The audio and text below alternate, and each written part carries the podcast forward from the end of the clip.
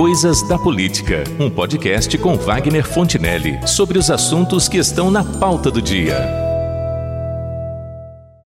Na semana que passou, o ex-presidente Fernando Henrique Cardoso lançou na mídia mais uma das muitas declarações que tem feito, absolutamente incompatíveis com a imagem do estadista ponderado que procurou construir em seus oito anos de mandato no mais alto posto da República.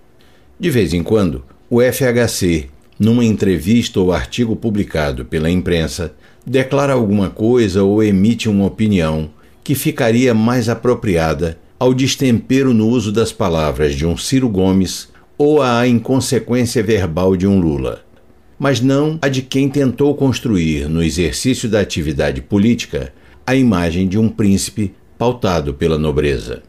E aqui não se fala do que ele era de verdade, mas daquilo que ele sempre tentou parecer, porque alguns episódios na sua trajetória não evidenciam um caráter tão nobre, afinal. Quando presidente da República, e já se aproximando do final do seu primeiro mandato, negociou com o Congresso a aprovação de uma emenda constitucional que lhe possibilitaria um segundo mandato, ao tempo em que a Constituição Federal não previa a possibilidade da reeleição para o cargo. Mas não foi apenas isso. Cada voto favorável à modificação do texto constitucional, que acabou permitindo a recondução do FHC ao cargo, rendeu aos parlamentares que apoiaram a proposta um bônus de 200 mil reais.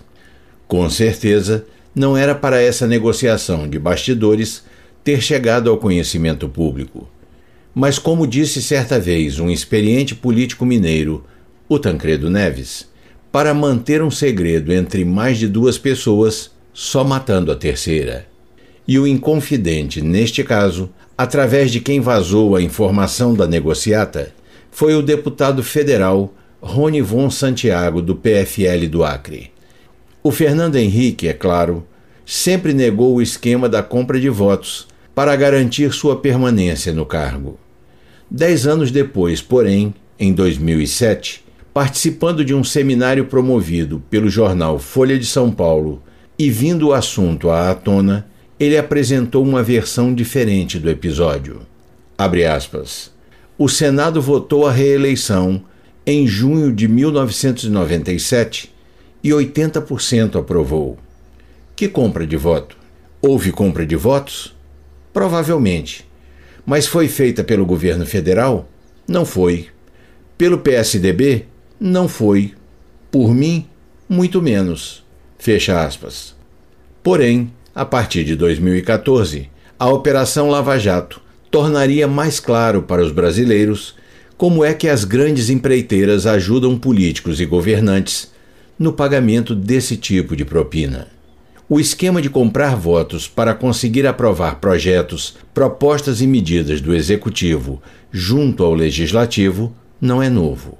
E tem sido a marca de algumas interseções espúrias entre os dois poderes, desde o período chamado de Nova República, que identifica o final do regime militar.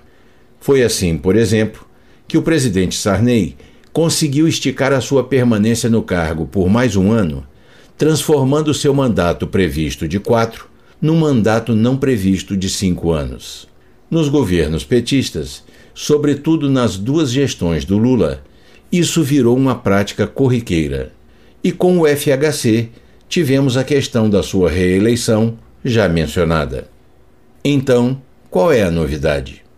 É o fato de que aquele mesmo presidente que comprou votos para obter o direito de ficar por dois mandatos no cargo, agora está defendendo que a Constituição deva ser mudada, porque o melhor para o país, segundo seus argumentos, é que nenhum governante possa ter dois mandatos seguidos.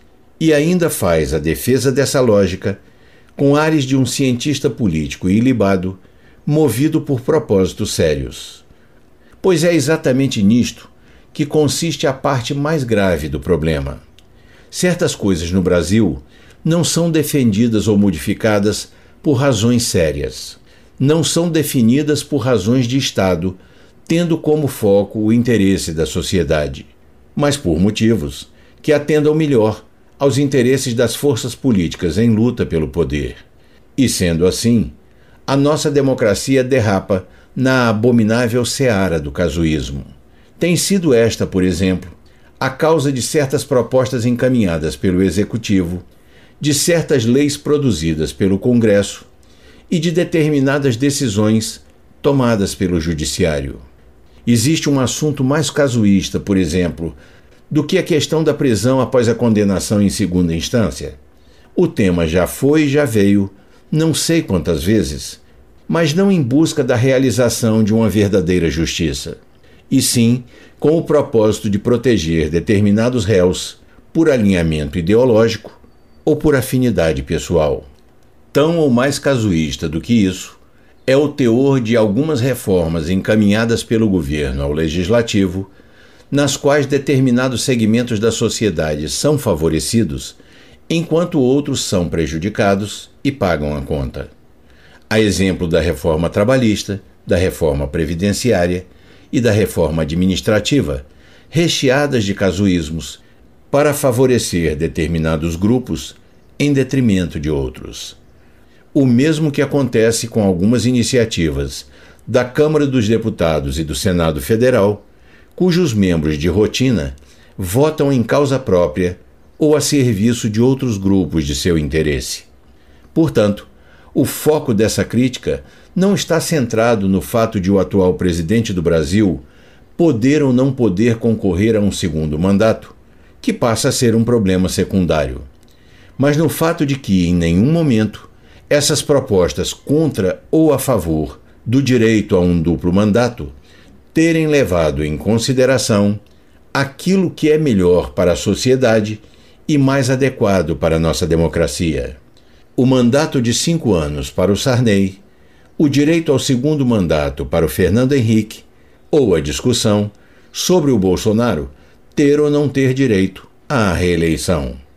Porque tudo isso faz parte do mesmo intolerável hábito de se alterarem as leis e a interpretação da Constituição ao sabor de interesses momentâneos que transformam a nossa república numa republiqueta. Prova disso é que, em paralelo à questão relativa à eleição presidencial de 2022, levantada pelo representante de um partido que perdeu força, prestígio e credibilidade na política nacional, o PSDB, temos em andamento um outro episódio de casuísmo onde os presidentes da Câmara, Rodrigo Maia, e do Senado, Davi Alcolumbre, estão tentando alterar a legislação para garantir sua reeleição e prorrogação de sua permanência nos cargos que atualmente ocupam, o que é proibido pelas regras em vigor. E em relação a isso, também estamos diante da perspectiva de uma mudança que não é do interesse da sociedade. O certo é que nenhum dos lados está se importando com aquilo que seja mais apropriado para a democracia e para a estabilidade do Estado brasileiro. Instigada pela proximidade de uma eleição municipal neste ano e de outra de âmbito estadual e nacional, que virá em 2022, está aberta a temporada de iniciativas casuístas. É o que temos para hoje.